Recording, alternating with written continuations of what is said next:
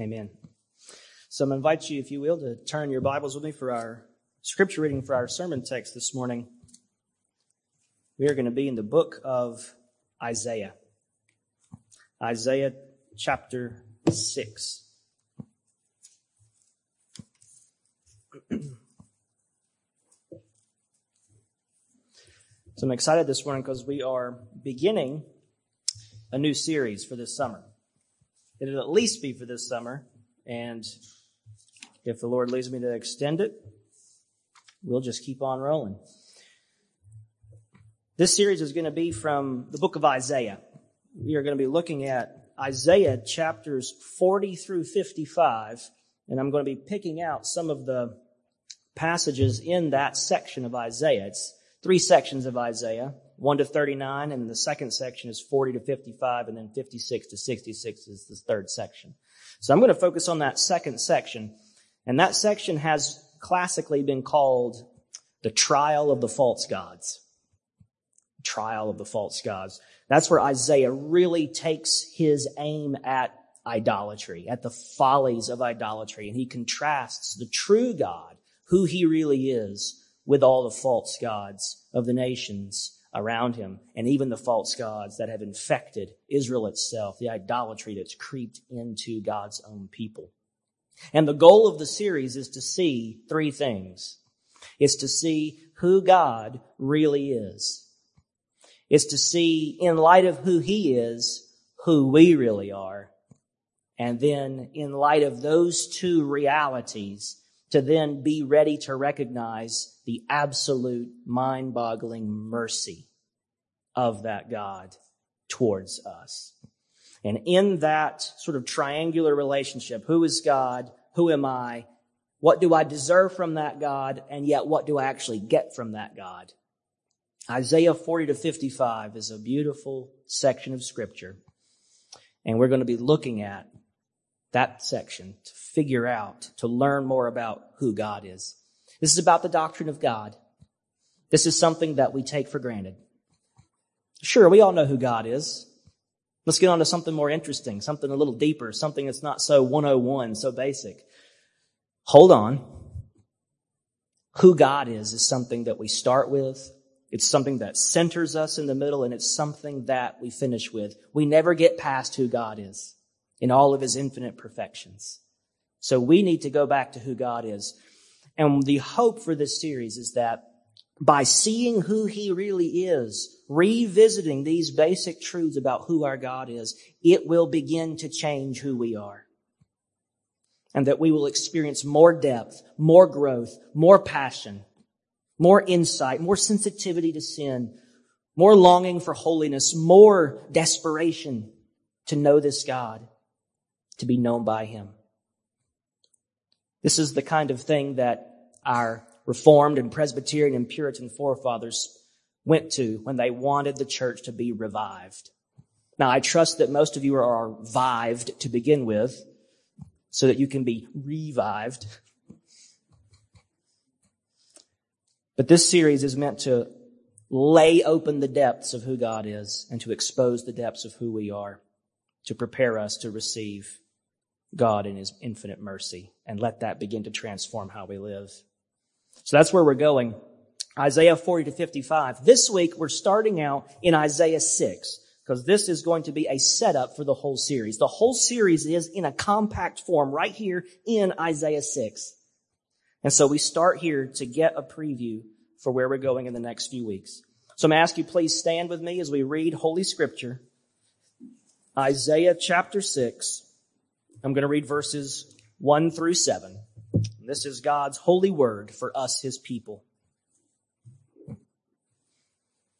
In the year that King Uzziah died, I saw the Lord sitting upon a throne, high and lifted up, and the train of his robe filled the temple. Above him stood the seraphim. Each had six wings. With two he covered his face, and with two he covered his feet, and with two he flew. And one called to another and said, Holy, holy, holy is the Lord of hosts. The whole earth is full of his glory. and the foundations of the thresholds shook at the voice of him who called, and the house was filled with smoke. And I said, woe is me, for I am lost, for I am a man of unclean lips, and I dwell in the midst of a people of unclean lips. For my eyes have seen the King, the Lord of hosts. Then one of the seraphim flew to me, having in his hand a burning coal that he had taken with tongs from the altar. And he touched my mouth and said, behold, this has touched your lips. Your guilt is taken away and your sin atoned for. This is God's holy word for us as people. Let's ask him to bless our time in this word.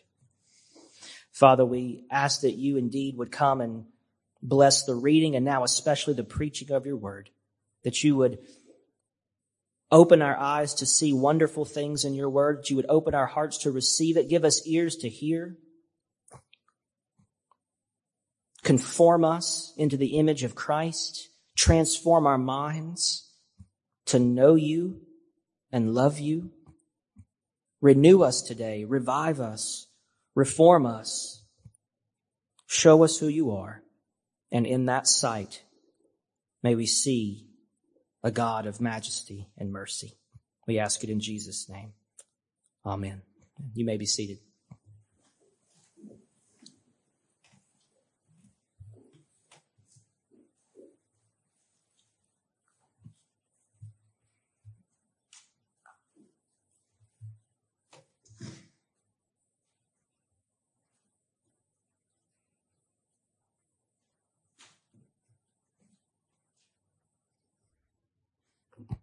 All right, now I can move around. I like to move.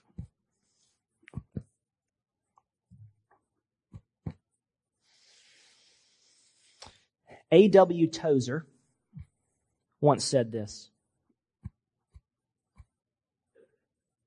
what comes into our minds when we think about God is the most important thing about us. What do you think is the most important thing about you? If you're having a conversation with a friend or maybe a stranger, you just happen to strike up a conversation, doing some chit-chat, and you said, someone said to you, let me ask you a question. What do you think is the most important thing about you? I imagine this wouldn't be our answer. Tozer says, what we think about when we think about God is more important than anything else about us. I wonder if you think that's true. Who do you think God is? Who do you imagine him to be? What's he like? What are his ways in the world? What you think about God tells you a lot about yourself. And what you think God is tells you who you think you are. The knowledge of God and the knowledge of self go together. Your true beliefs about yourself will go up or down in direct proportion to your true beliefs about God. It's amazing, and I mentioned this in Sunday school. The Sunday school lesson began with a quotation from Calvin on this topic. And I did not look ahead at that chapter to know that Sunday school was going to be about basically this topic. So it's just thrilling to see God weave things together. Well, I brought with me Calvin's Institutes. I wouldn't bring just any book into the pulpit besides the Bible. Calvin, I want to read a section of Calvin to you on this very topic. Your true beliefs about yourself will go up or down in direct proportion to your true beliefs about God. Listen to Calvin. He says, so long as we do not look beyond the earth, we are quite pleased with our own righteousness, wisdom, and virtue. We address ourselves in the most flattering terms and seem only less than demigods.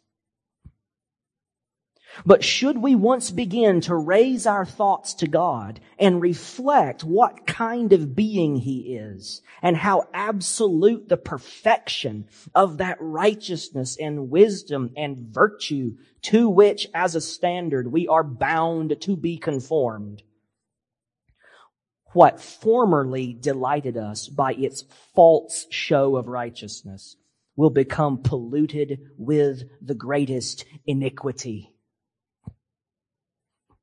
You hear what Calvin's saying? That we think we are so wise, so grand, so clean, so pure, so innocent. It's why we defend ourselves every time we get into an argument with someone, because we know we have to be right. We couldn't have done anything wrong. Not me.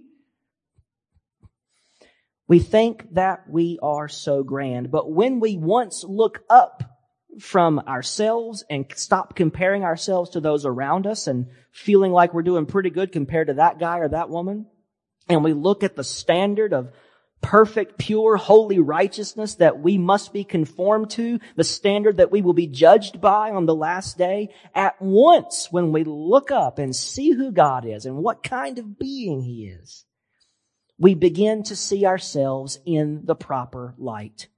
Our vision of God goes up, and our view of ourselves, proportionately, must come down because we do not measure up. He says, our false show of righteousness will become polluted with the greatest iniquity. Calvin goes on, what strangely imposed upon us under the name of wisdom will disgust us by its extreme folly. Our wisdom compared to God's becomes extreme folly. And what presented the appearance of vigor of virtuous energy will be condemned as the most miserable impotence. And Calvin concludes by saying, so far are those qualities in us which seem most perfect from corresponding to the divine purity.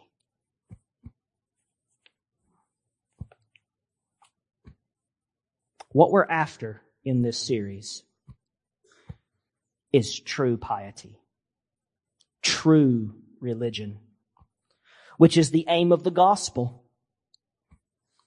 The purpose of the gospel isn't simply to forgive you of your sins and leave you forgiven, but still a mess. Forgiven, but unholy. Forgiven, but ungodly, unrighteous. Still a prisoner to sin, just not condemned by sin. The gospel doesn't simply remove our guilt. The gospel goes much further. The whole point of the gospel is to restore us, lost and miserable creatures, fallen and condemned in Adam, to be true children of God, recovered and reformed in Christ. One more line from Calvin on this point. Calvin says, in this way, we must learn to expect and ask all things from God and thankfully ascribe to Him whatever we receive. For this sense of the divine perfections is the proper master to teach us piety, out of which true religion springs. True Christian living, true Christian faith, a real Christian life, what he calls true religion, it comes out of true piety. And where do we learn the true piety that should be in our hearts? We learn it from seeing who God is. He says, by piety, I mean that union of reverence and love to God, which the knowledge of His benefits inspires. For until man, for, un, for until men feel that they owe everything to God, that they are cherished by His paternal care, and that He is the author of all their blessings, so that nothing is to be looked for away from Him, they will never submit to Him in voluntary obedience. No, unless they place their entire happiness in Him, They will never yield up their whole selves to Him in truth and sincerity. Thus far, Calvin. All of this begins with the knowledge of God in His majesty. In that knowledge, we come to know our own true wretchedness as sinners. And only then has the soil of our hearts been tilled and made ready to receive the knowledge of God's mercy, which He discloses to us in Christ.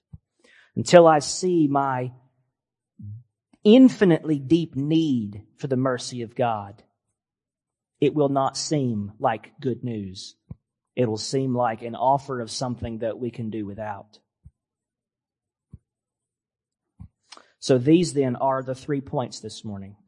Knowing our God, knowing ourselves, and knowing our Savior. And all three of these are set forth in our passage in Isaiah six. And this will encapsulate where we're going for this whole new series. So let's turn to our passage and begin with knowing our God.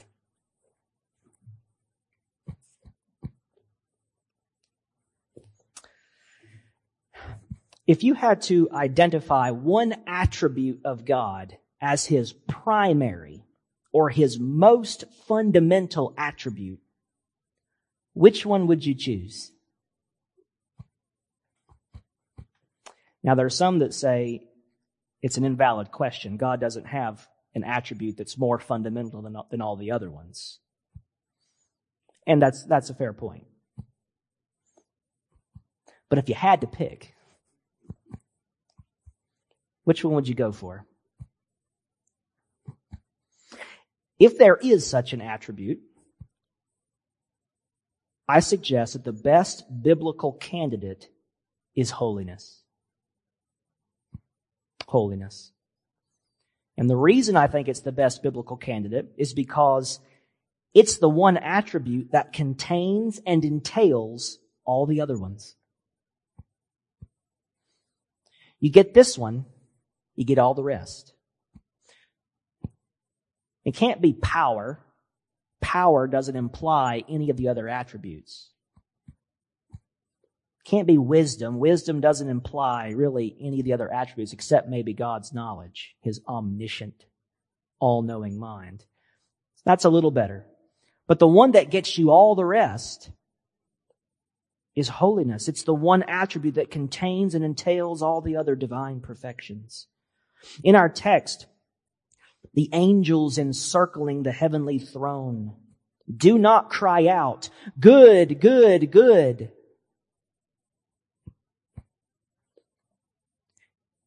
They don't cry out, "Merciful, merciful, merciful." They don't even say, "Love, love, love," which is what most people would probably pick. They don't say, "Mighty, mighty, mighty is the Lord of hosts." The angels that are closest to God, these seraphim, who encircle His throne day and night, and never cease to sing His praise, what do they cry? They say, "Holy, holy, holy." No other divine attribute is given this kind of threefold repetition in Scripture. And this is significant. This threefold repetition, it's not used very much in the Bible, but it does come up. It's used to elevate something to the superlative degree, to the highest possible level. For example, this threefold repetition is used to in Ezekiel twenty-one twenty-seven, where the prophet is talking about the destruction of a city. And he says, "A ruin, ruin, ruin, I will make it." And his point is, I am going to utterly destroy this city. A ruin, ruin, ruin it will be. Likewise now, the holiness of God is thus exalted. Holy, holy, holy. He is utterly holy, infinite in His holiness, holy to the highest degree. And God's holiness means that he is absolutely sacred, set apart, pure, and unique. We tend to think about holiness as just clean or innocent or pure. But holiness at its most basic level means set apart, different, unique, sacred. And that's what God is. He is sacred and set apart and pure and unique to the highest imaginable, highest conceivable, greatest possible degree. It's his thrice holiness. And thrice holiness means that God is utterly incomparable. Listen to these texts of Scripture that, that ascribe holiness to God. Exodus fifteen eleven, who is like you, O Lord, among the gods? Who is like you, majestic in holiness, awesome in glorious deeds, doing wonders? Isaiah forty twenty-five, to whom then will you compare me that I should be like him, says the Holy One. Holy means there's none like me, different, unique, set apart, incomparable. First Samuel two two, there is none holy like the Lord, for there is none besides you. There is no rock like our God. The absolute holiness of God means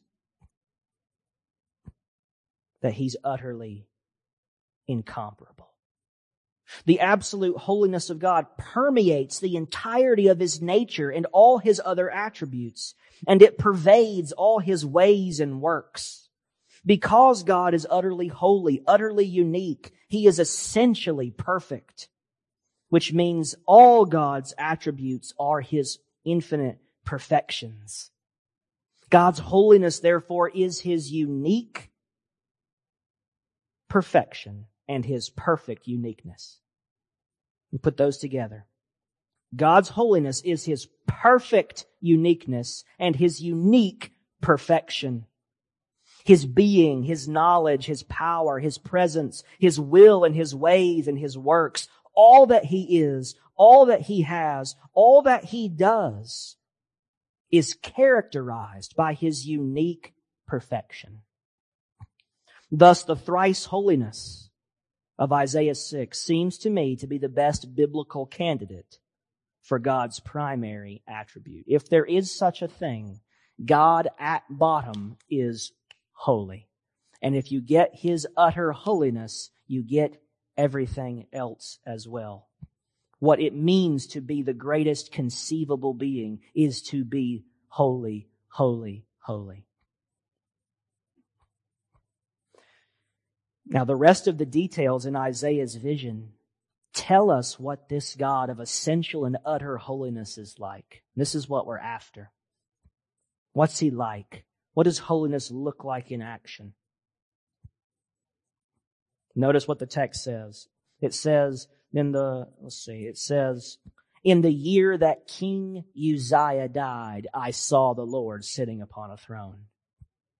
Notice the contrast.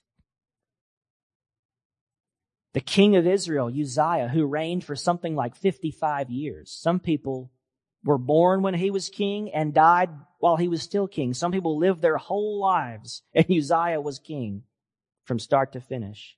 Uzziah finally dies, and Isaiah's in the temple, and he sees this vision of God on his throne, and he says, in the year that our king, who seemed like he reigned forever, fifty-five years, goodness gracious, he's gone.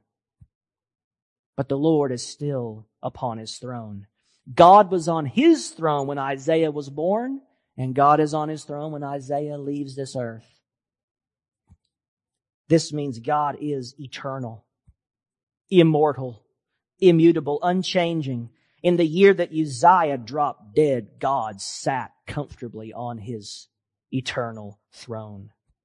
It says, I saw the Lord sitting upon a throne. He is a king, high and lifted up. He is sovereign. His throne is in heaven as he sits upon not a throne in Jerusalem or a throne upon earth, but in a heavenly exalted throne high above all other rule and authority and dominion. He is glorious. It says that the train of his robe filled the temple. You know, the train of his robe, that part that drags the ground behind him when he walks. This thing fills the whole temple. Just the train of his robe fills the temple. How much bigger, how much greater must he be who wears this robe? He is glorious. And it says the, the whole earth is full of his glory. Isaiah is in a temple, and he sees God's throne in the temple. God has a temple throne. God is seated in the place of worship. He is not just a glorious king in the heavens. He is the one to be worshipped. He is the one worthy of all worship. We also see that he's almighty. These seraphim, the greatest and mightiest creatures you could imagine, are his constant attendants. They encircle him, doing his will, serving him. And the, the whole Mount Zion quakes as they call out the praises of this God. Verse four, the foundations of the thresholds shook at the voice of him who called, and the house was filled with smoke. The earth trembles before this God. It shakes in its very foundations at the praises of heaven to this glorious, mighty God. He's eternal, he's sovereign, he's glorious and worthy, he's almighty, and finally he is pure. Absolutely pure. Notice what these seraphim are doing. Verse two, above him stood the seraphim, each had six wings. You don't need six wings to fly. It says with two they flew. So what are these other four wings about? Well, he tells you. Two of them are to cover the face. Two of them are to cover the feet. They're crying out to God, but they're not looking at him. For the same reason that you're not going to go out this afternoon and stare straight into the sun. Because your eyes would be absolutely overwhelmed. Dazzled, burnt, ruined. You lose your sight if you stare into the sun. These heavenly beings cannot look directly into the glory. It would sear their eyes. And they cannot let their feet touch this throne because they're too unclean. Now, they've never sinned. They're not fallen angels. They're not evil spirits.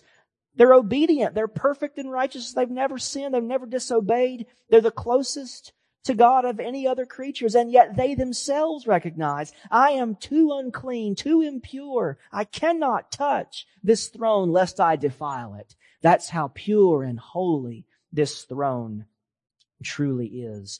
They protect themselves by not looking so that their eyes aren't burned. And they protect God's throne from their defilement by covering their feet. And with the other two, they fly and encircle and they praise this unimaginably, unspeakably majestic God.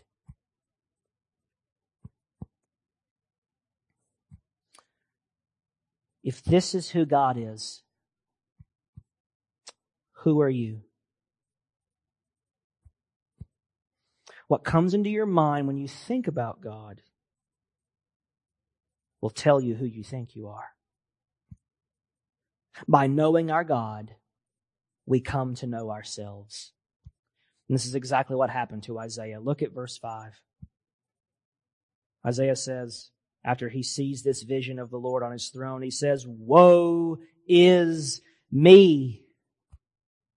Woe is me!" In other words, what a wretched state I am in. How unfortunate is my lot. How dreadful is my condition. He is eternal.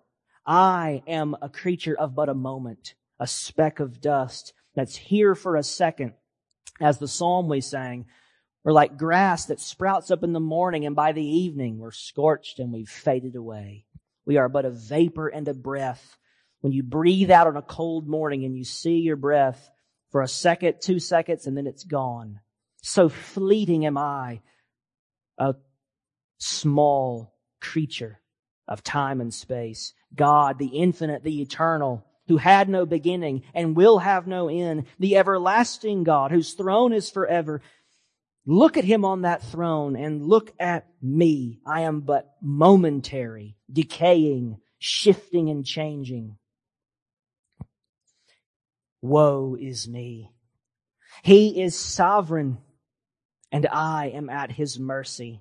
I am not wise. I am foolish. I am powerless. I am incompetent.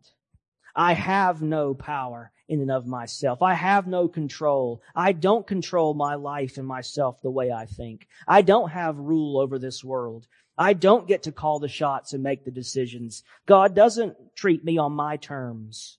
He is sovereign and I am at his mercy. Woe is me. He is glorious and worthy. I am lowly and base. I am unworthy. Indeed, in my sin, I am perverse, twisted, distorted. If the unfallen angels won't even touch his throne because they're afraid they're going to get it dirty, how much more a man like me of unclean lips must I stay far away from this perfect, pure throne? He is almighty, and I am weak and beggarly, feeble and frail, a mere worm upon the earth. He is pure, but I am full of filth and iniquity, impurity, indeed rottenness down to the core, in my fallen condition in Adam. Woe is me. If that's who God is, then like Isaiah says, woe is me, for I am lost. I am lost. I have no good. I have no worthiness and no merit. I have no right to his grace. I have no title to his heaven. I have no claim on the mercy of his Son. I have no beauty or loveliness to catch God's eye. I am indeed in my sin, in Adam, I am accursed. I am damned without hope and without God and under his wrath.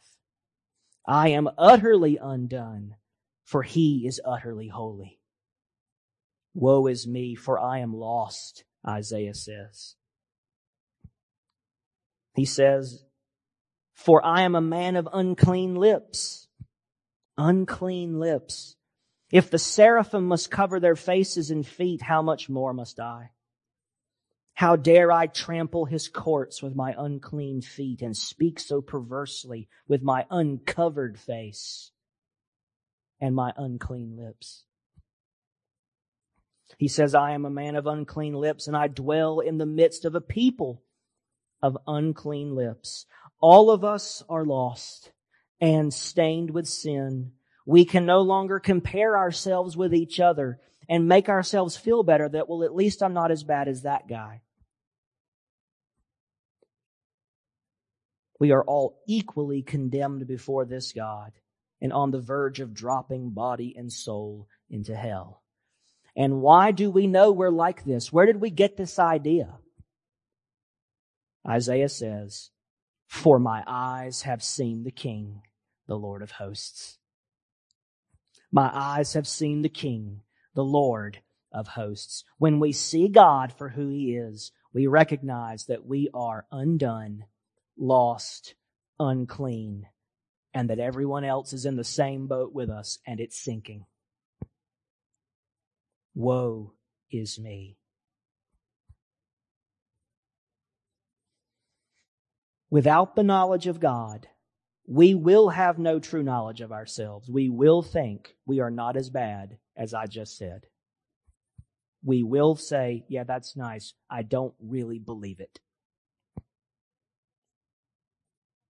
Without a high view of God, we will have a much too high view of ourselves.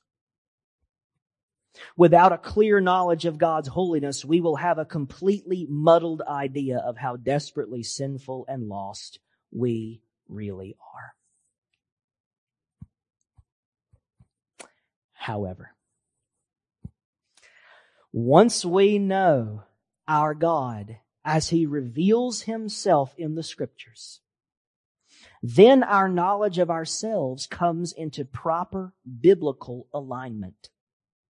And at that point, and only at that point, is our hearts and minds truly prepared to receive the knowledge of our Savior. We have to let the Bible convince us that we're lost. And until we really figure out how lost and how tragic and desperate our situation is, we will not recognize the God of mercy. Until we see the God of majesty, we cannot see ourselves properly. But once we do, now the ground has been tilled. Now we can be good soil. So when the word is scattered upon the good soil, it can take root and bear fruit. The fruit of the gospel. A Christian. Now that we recognize our estate of sin and misery, we can have eyes to see not only God's majesty, but also his mercy. Look at verses six and seven. Then one of the seraphim flew to me, having in his hand a burning coal that he had taken with tongs from the altar. And he touched my mouth and said, "Behold, this has touched your lips. Your guilt is taken away and your sin atoned for." Isaiah sees God on his throne, and then he sees himself as undone. And he can cries out and confesses that to God, and God doesn't squash him. That's what I was waiting. That's the other shoe that was that should have dropped, right? If that's who God is and I really am lost, then the next scene should be the hammer crushing me. It should be the thunder and the lightning and the judgment and the fire and the and the and hell. And isn't that what should happen next? I mean, the, the throne room is shaking. The foundations are shuddering. Smoke's everywhere. You think it's the smoke of hell. Rising up with its hands to grab Isaiah and drag him down. But it's not. It's not. God responds to Isaiah's outcry with pure mercy. And that's the gospel, wrapped up in verses six and seven. When you put one to five beside six and seven, you see the response of the gospel. He says, one of the seraphim flew to me. Flew to me. God directed a mediator to come to Isaiah to take away his sin and his guilt. He dispatched an angel, one of those creatures flying around. He said, "Go down to Isaiah, take away his sin." And in the gospel, God sends a mediator to take away our sins. I love how it says, one of the seraphim flew to me. And you can imagine God seeing us wallowing in our lost condition and telling his son, "Go, my son, fly to them. Fly to them from heaven and take away their sin." God dispatched not some angel to recover us. He sent his son, who makes these seraphim seem like bacteria floating around in a pond somewhere. That's how much more glorious and mighty is your Christ. And he dispatches that one to come from his right hand to go and to take away their sin. Christ flew to us in the incarnation and took up our sin and went to the cross and bore it and canceled it. And it is finished. Isaiah says he sees this angel take a burning coal from the altar. And again, this is the temple, so the altar is where the burnt offering has been made. A sacrifice has been offered on this altar. And he takes one of the coals and comes to Isaiah and s- sticks it to his lips. The seraph plucks a flaming hot coal from the altar and touches it to that unholy part of the prophet that he had confessed, a man of unclean lips. This hot coal blazed in the sacred flame of the altar, and it cleanses Isaiah of sin. And when we repent and cry for mercy, God takes the burning coal of Christ from the altar of the cross and applies him to us, that we might have our guilt and sin removed. Jesus offered himself as that sacrifice under the flames of God's judgment. And now God takes that burning coal of Christ and applies him to you. And when he does, your guilt is taken away and your sins are atoned for. Before we said we got to keep our feet covered so we don't get the throne dirty. We got to stay far away so we don't bring defilement on God's holy, pure throne. Now God comes to us and he touches us. But what happens is we don't get him dirty. We don't, he doesn't contract our filth. We contract his holiness. Whenever you see a, a like a some dirt or a spill or some kind of stain on your counter,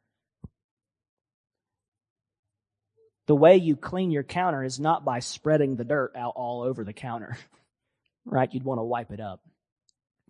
That'd be really weird if you spread the all that filth everywhere and think, oh yeah, now it's clean. Really counterintuitive. But what happens here is God takes away our filthiness. He covers us. The clean spot on the counter doesn't spread out to cover the dirt. But when we come into contact with the Lord of utter holiness, we contract his holiness, and our sin and guilt is taken away. We do not defile him when he touches us with his grace. He heals us of our defilement. The burning coal from the altar, Christ from the cross, redemption accomplished and applied to us, takes away our sin. Oh, Christian, that you would return to this fiery altar daily and feel yourself warmed by the flames of this great God. To come near this fire every day and feel the flames of Christ and to warm your soul by him. Is there coolness in your prayer life? Is there coolness in your heart for Christ? Are you no longer stirred in your affections for him? Are you no longer moved to sit here in this place and hear the word proclaimed? It's just another duty that I feel like I got to do because I'm a Christian. Is there drudgery? Is there coldness? Is there lukewarmness? Is there disinterest? Are you bored with your Christianity? Oh, Christian, warm yourself by this fire and look unto Jesus. Does your heart no longer melt before him? Then you're too far from the fire.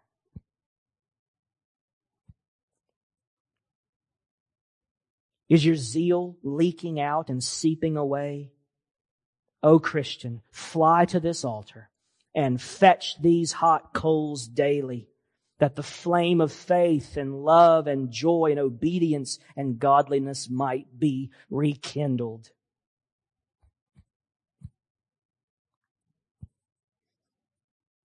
In the Gospel of John, Jesus quotes one of the verses just after our passage. He quotes verse ten, Isaiah six ten. Jesus quotes that verse, and then John, the gospel writer, adds these words. Isaiah said these things because he saw his glory and spoke of him. John twelve forty-one. John says, the God that Isaiah saw seated on the throne was Jesus. The God of Isaiah six is Christ the Lord, seated upon his throne. John says Isaiah saw him. He saw his glory and spoke of Christ. This, O Christian, is your God. Know him. Know him. He is a God of majesty and mercy for you. He is a God of majesty and of mercy for you. Come Know him. See him for who he is in his majesty. Behold yourself lost without him, but see yourself covered with his mercy when you come before him in Christ and trust in his gospel promise. Knowing God is where it starts. Knowing God is the foundation of true piety in your heart, true zeal in your life, true obedience in your day. Knowing him is the foundation of true Christianity. So come with me to this flame. Come with me and let us behold our God. Let's pray.